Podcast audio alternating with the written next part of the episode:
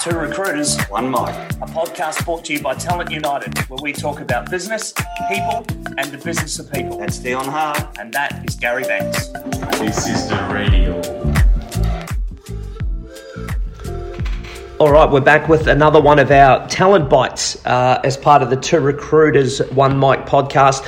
Uh, for those who haven't listened before, a talent bite is really a shortened down version of our podcast. Quick five to ten minute uh, Q and A on a specific question that either gets sent to us directly or, or sent via the uh, the Two Recruiters One Mic. Uh, podcast website, and we've been asked by somebody: Should we uh, should we pay to have a professional do our resume, Gary? Oh, thank you. Just to throw you under yeah, the bus. No, Hello. No, no, no. no the, look, the answer with all of these is uh, depends.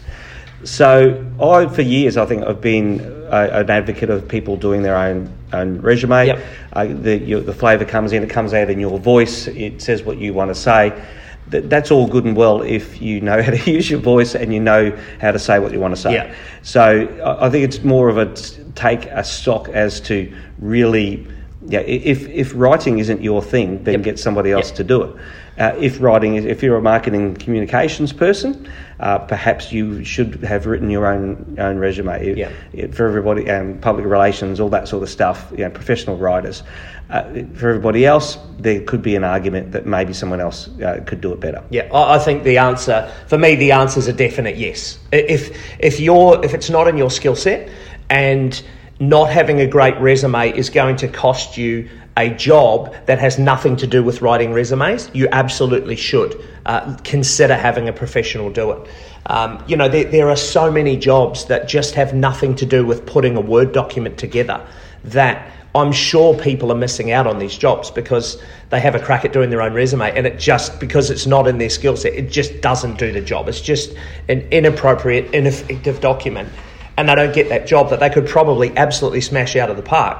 They just don't know how to put a resume together. Yeah. It's ludicrous. Yeah, and, and if you have, you're in a place where there's a, a lot of people applying for roles, and the, the talent acquisition or internal recruitment person at the end of receiving all these resumes has to knock people out. Sometimes they pick up, well, that resume is a bit rubbish.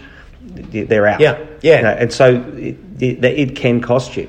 Uh, the, the end of the day, you, you need to think that the resume, in most cases, unless it, unless it's a you're going for a temp role, but the resume is not going to get you the role. Yeah, it's just to get you a seat at the it's table a seat a at chat. the table. But it, it, and and that so that that's the second part of the process. But if you don't even get there because you've got an ineffective resume, well, you've got a problem. Yeah, I mean, there's an argument, and there's a lot of there's a lot of discussion on LinkedIn about whether resumes even have a place in the job application process anymore. And and arguably, if you're if you're going to be an excavator operator, do you need a resume? I mean, it, it's to me, it's almost such an irrelevant piece of information that you know, if you and and if you might you might be someone who has.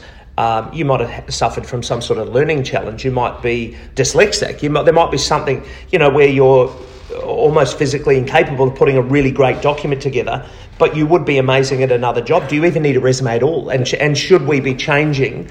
Not we, because we don't recruit a lot of these roles, but you know, should some industries, some sectors be changing the way they hire to take out resumes altogether if they're not, Yeah, you uh, know, if they're not really needed? Well, you look at the, the either end of the spectrum. If you're talking about you know forklift operators and they need to have certain tickets, well, Yep. all you need to have is just uh, to to identify that you've got that ticket. Yeah. You don't need to go and say that you know my first role. I learnt a lot out of yeah, this. I worked in a bar and I love of- card games Yeah, walking yeah, on the done it. beach. Uh, Conversely, if you're looking at really senior exec roles, sometimes there's no CV involved at all. It's, Yeah. it's a LinkedIn profile, and then it's notes from a, an interview that's been been done by a, a professional recruiter.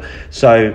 You know, the, the, either ends of the spectrum, they're not necessarily the case. But the, for the vast majority, if you look at a bell curve, the vast majority are going to sit in the middle, Yeah. where a resume is needed, and it needs to to hit the right notes. Yeah, I think I'll tell you what. I, the more we talk about this, the more I think we're we're, we're going to have to circle back to a full episode on this because, um, you know, there's a lot around. I was just about to ask you. I was about to put you on a question without notice again uh, about how do you tell if you're going to engage somebody to write a resume, just like how do you tell who's a good recruiter? How do you tell who's a good resume writer? How do you tell who's going to be uh, able to put together a, a, a resume that's going to you know have the outcome that you're looking for. But I'm not going to ask you that question.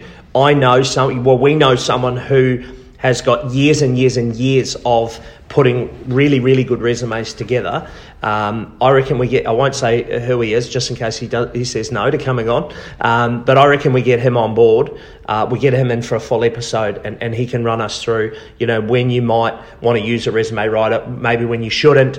How do you tell who's a good one? How do you tell who's not a good one? How much you should pay? I mean, we were just talking before we started recording about someone who paid $1,500 for a resume.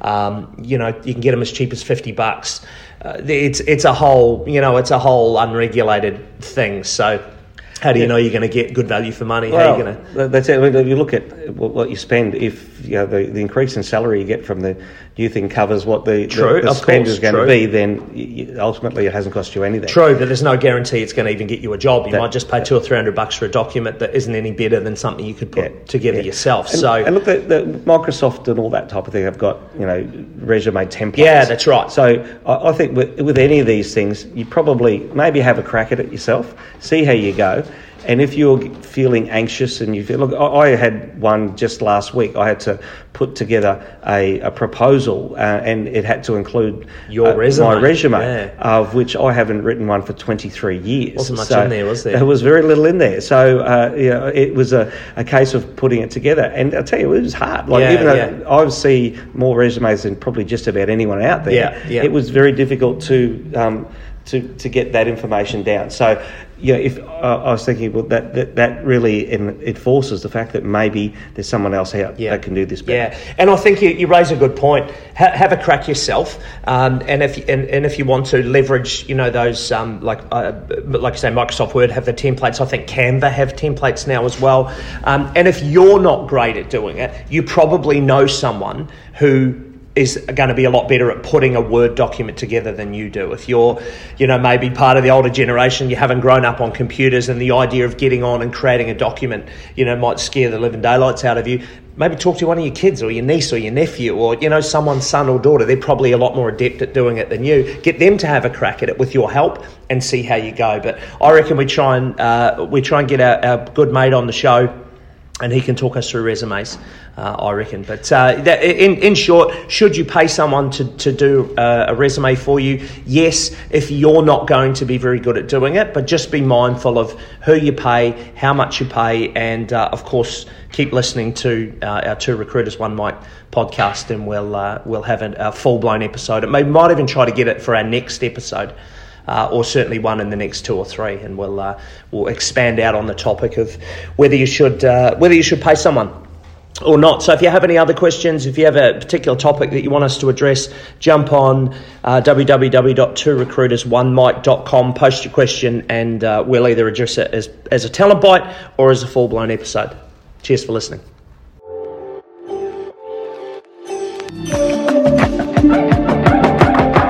Thanks for listening. Please rate, review, and subscribe so we can reach more people. And don't forget, if you want to submit a question for our Talent Bite section, you can do so on our website, two recruiters, one mic.com. See you next time.